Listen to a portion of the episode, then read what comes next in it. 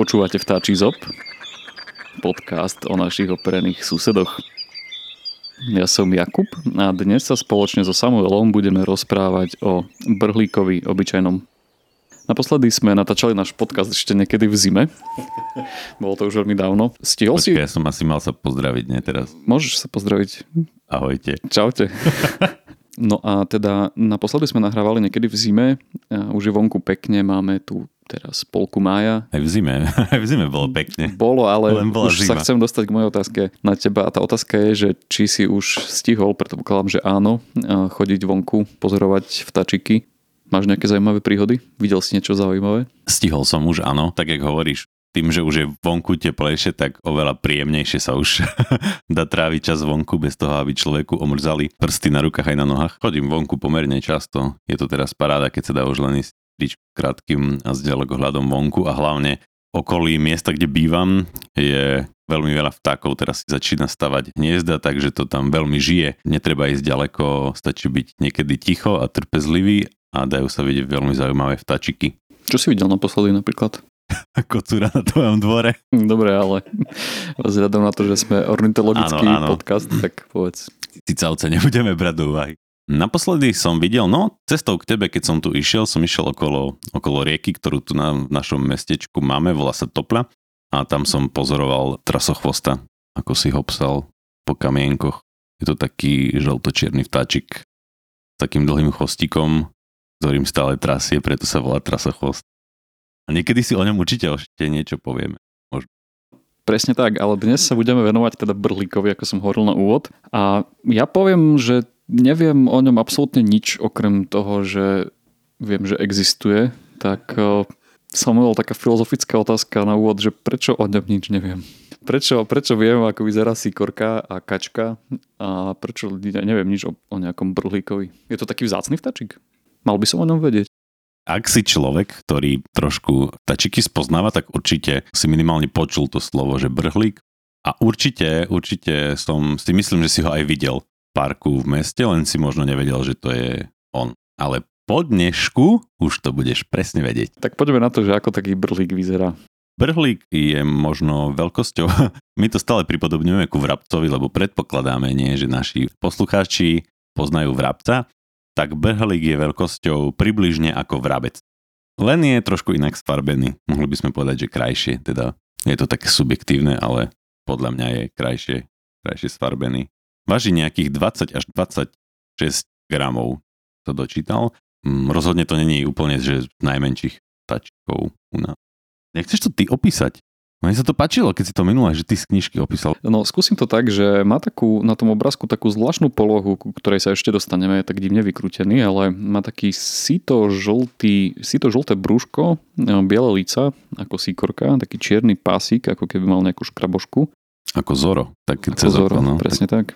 A chrbát má taký, taký modrý, modrosivý. Keď som videl aj fotky, ktoré si ty fotil, tak je to fakt taký vtačik, ktorého si zapamätáte, keď ho uvidíte. A má špicatý, malý čierny zobáčik a dostaneme sa určite aj k jeho pazúrikom, lebo vyzerá to tak, že sú pre neho veľmi dôležité. Možno naši poslucháči ne- nespoznajú e, brhlíka na základe tohto jeho sfarbenia, lebo naozaj není až také nejaké extra vynimočné, ale skôr podľa toho, ako sa pohybuje na strome alebo na proste rôznych konároch.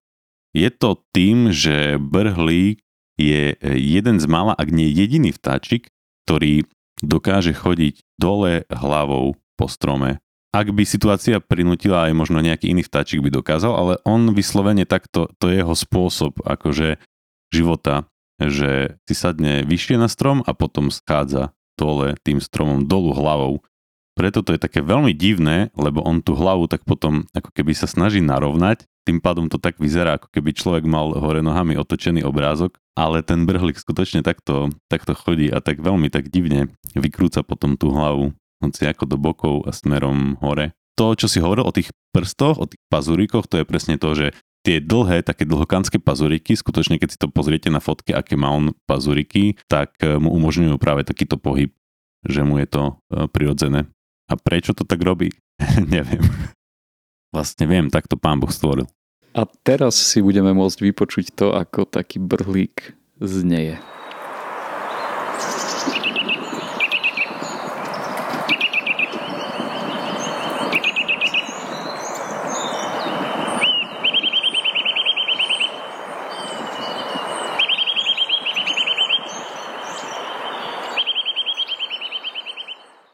Že Brhlík bol um, pomerne stálym navštevníkom pri mojom zimnom krmitku, kde som prikrmoval vtáčiky, tak to bol taký nezameniteľný zvuk, keď prilietal. A je to celkom taký odvážny vtáčik. Nemá problém do toho krmitka sadať. Je taký pomerne teritoriálny, že niekedy fakt tomu brhlíkovi zabralo vlastne všetok čas, čo tam trávil, iba vyhaňanie ostatných brhlíkov toho krmitka, ktoré bolo dostatočne veľké na to, že keby tam sadli dvaja, tak v pohode sa najedia. Ale on proste len lieta zo strany na stranu a vyháňa ostatných a pritom ani sám sa nenažere. No a keď už hovoríme o žrádle jeho, tak poďme, poďme na to, že čím sa on vlastne živí a, a tým pádom aj kde ho môžeme nájsť. Keď sa pozrieme na, na ňo, keď si tu naši posluchači pozrú na, na tú fotku eh, brhlíka, tak uvidia, že má taký špicatý zobáčik, ktorý mu práve pri tom, ako lozí po strome hore-dole, tak pomáha z rôznych záhybov a škár e, v kôre stromov vyhľadávať e, rôzne mušky, chrobačiky, nejaké huseničky alebo podobný hmyz. Takisto brhlík nepoherne ani semienkami. V zime, v zime najčastejšie si z krmitka môjho odnášal slnečnicové semienka. To bolo, to bolo to, čo mu asi tam najviac chutilo. Brhlík, ak nájde nejaký väčší oriešok, tak si ho vlastne potrebuje rozďobať, aby sa dostal k tomu mekému oriešku, ktorý je vlastne vnútri.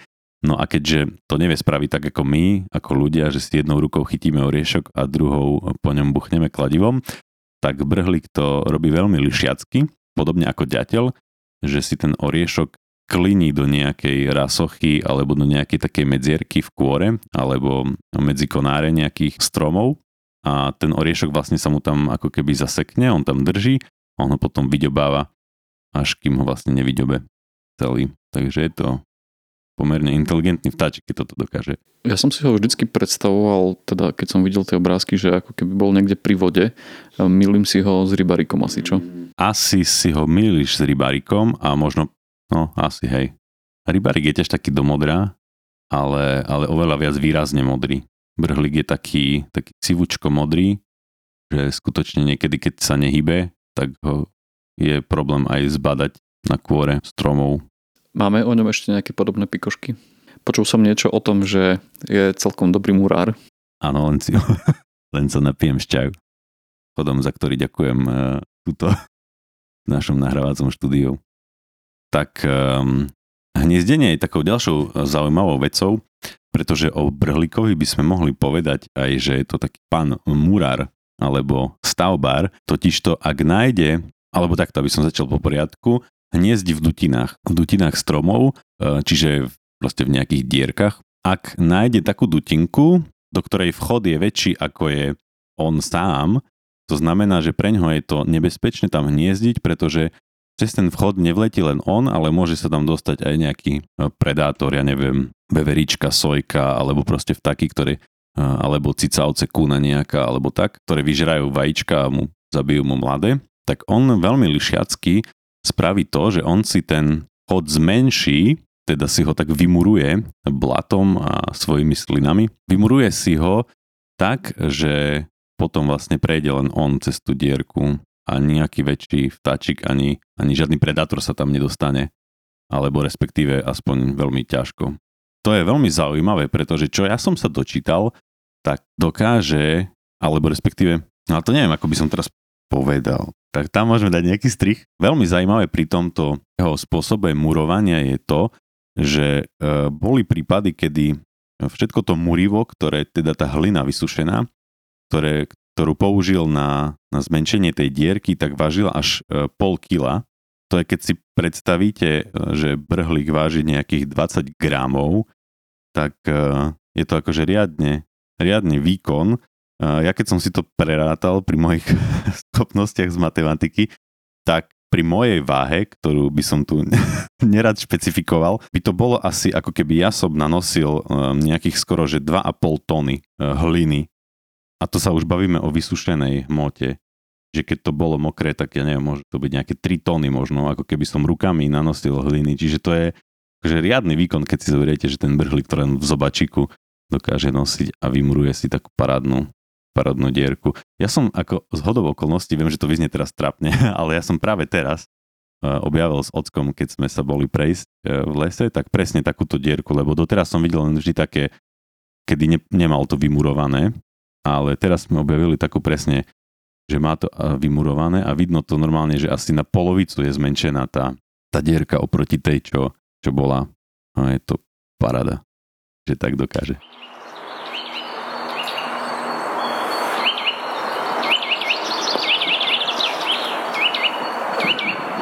Ja, ja tu mám ešte jednu takú pikošku pri ňom. Našiel som, že jeho mladata vylietajú z hniezda po 25 dňoch od vyliahnutia a že hneď vedia lietať už, keď opúšťajú to hniezdo.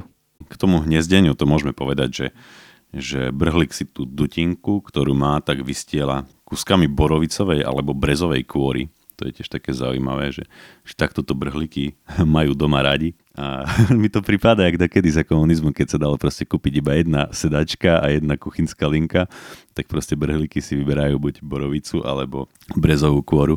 Samička najčastejšie kladie nejakých 5 až 8 vajíčok, na ktorých potom sedí nejaké 2 týždne. Brlík je taktiež samozrejme zákonom chránený a jeho spoločenská hodnota je 140 eur. Mám tu ešte aj jednu takú zaujímavosť o ňom, ale to som ja nikdy nevidel. Ja neviem, či to... Že, že si robí aj také zásoby brhlík. Že si zoberie semienko, vobchá ho do nejakej štrbinky a zakrie ho machom potom. Teoreticky je to možné, Sojka to tiež robí, že si zahrabáva mm, rôzne žalúde, orechy do zeme. Môže to teoreticky aj robiť brhlík, ale to som ja nikdy nevidel, že by to robil. Neviem si predstaviť, ak to potom nájde, keď to zakrie.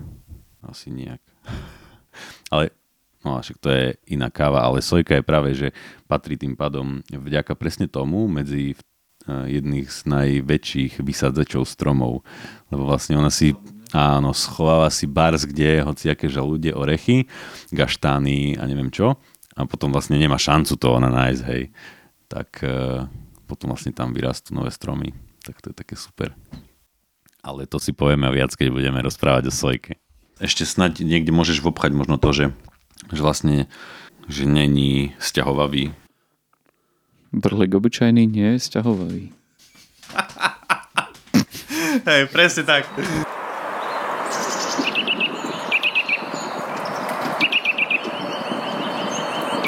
Tak toto je záver nášho tretieho vtačieho zobu. Pripravili sme si pre vás aj jednu malú novinku ktorú máme odkúkanú od susedného podcastu. Ak máte nejaké otázky, ktoré sa týkajú ornitológie, akéhokoľvek typu a myslíte si, že my dvaja so Samuelom by sme vám ich vedeli aj zodpovedať, tak nám ich kľudne napíšte na náš e-mail info.kandelaber.sk alebo nám ich povedzte osobne, či napíšte na naše osobné facebookové či instagramové profily. Ak nejaké otázky prídu, tak jednu alebo aj viac z nich vyberieme a možno, že aj niečím zaujímavým oceníme. Ak sa vám páči, čo robíme, budeme radi, ak nás podporíte prostredníctvom portálu Darujme.sk alebo zdieľaním tohto podcastu na sociálnych sieťach.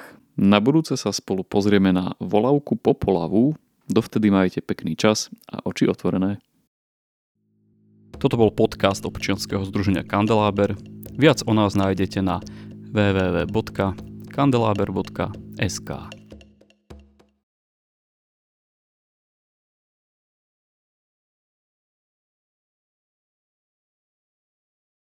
Hej, brehár hrdzavý žije na Aliaške, spôsobil minulý týždeň prekvapenie medzi ornitologmi, ale to bolo v roku neviem akom, hej. Ale že samička tohto vtačika preletela bez medzipristátia z Aliašky na Nový Zeland. Čo je asi 11... Bez medzipristátia. 11 500 kilometrov to je. Bez medzipristátia. Wow. Chápeš?